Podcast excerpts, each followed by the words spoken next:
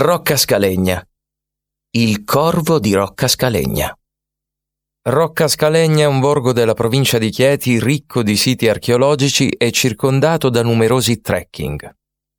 Il simbolo di Rocca Scalegna è la sua imponente fortezza, costruita su di una lingua rocciosa che si allunga minacciosamente sopra le case del borgo. I fondatori della fortezza furono probabilmente i Longobardi nel 1600 d.C., ma il suo attuale aspetto è dovuto agli ampliamenti fatti in un'epoca medievale.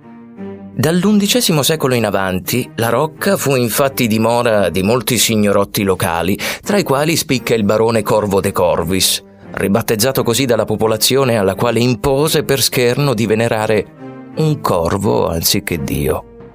Secondo un'antica leggenda, il barone Corvo de Corvis ristabilì nel 1646 la pratica dello ius prime noctis, una legge feudale che gli dava il diritto di costringere ogni sposa novella a trascorrere con lui la prima notte di nozze.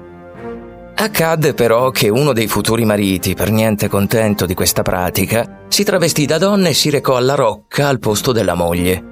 Le guardie lo accompagnarono dal barone senza sospettare nulla.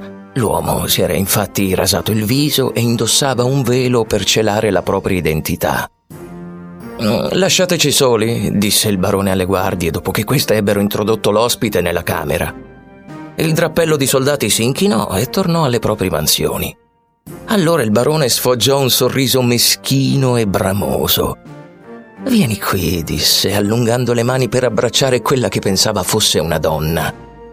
Lentamente il marito si fece avanti, slacciandosi i lacci del corsetto per distrarre il suo avversario, poi d'improvviso estrasse un pugnale e lo conficcò dritto nel cuore del barone, uccidendolo e buttandolo giù dalla rupe.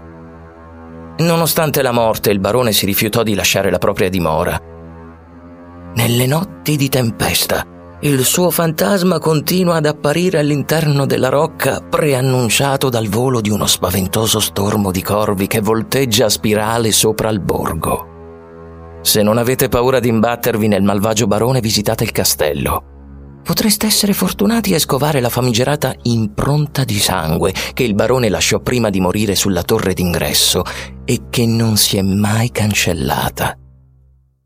Ancora oggi molti abitanti del paese dicono che sia visibile, ma nessuno vuole rivelare la sua posizione.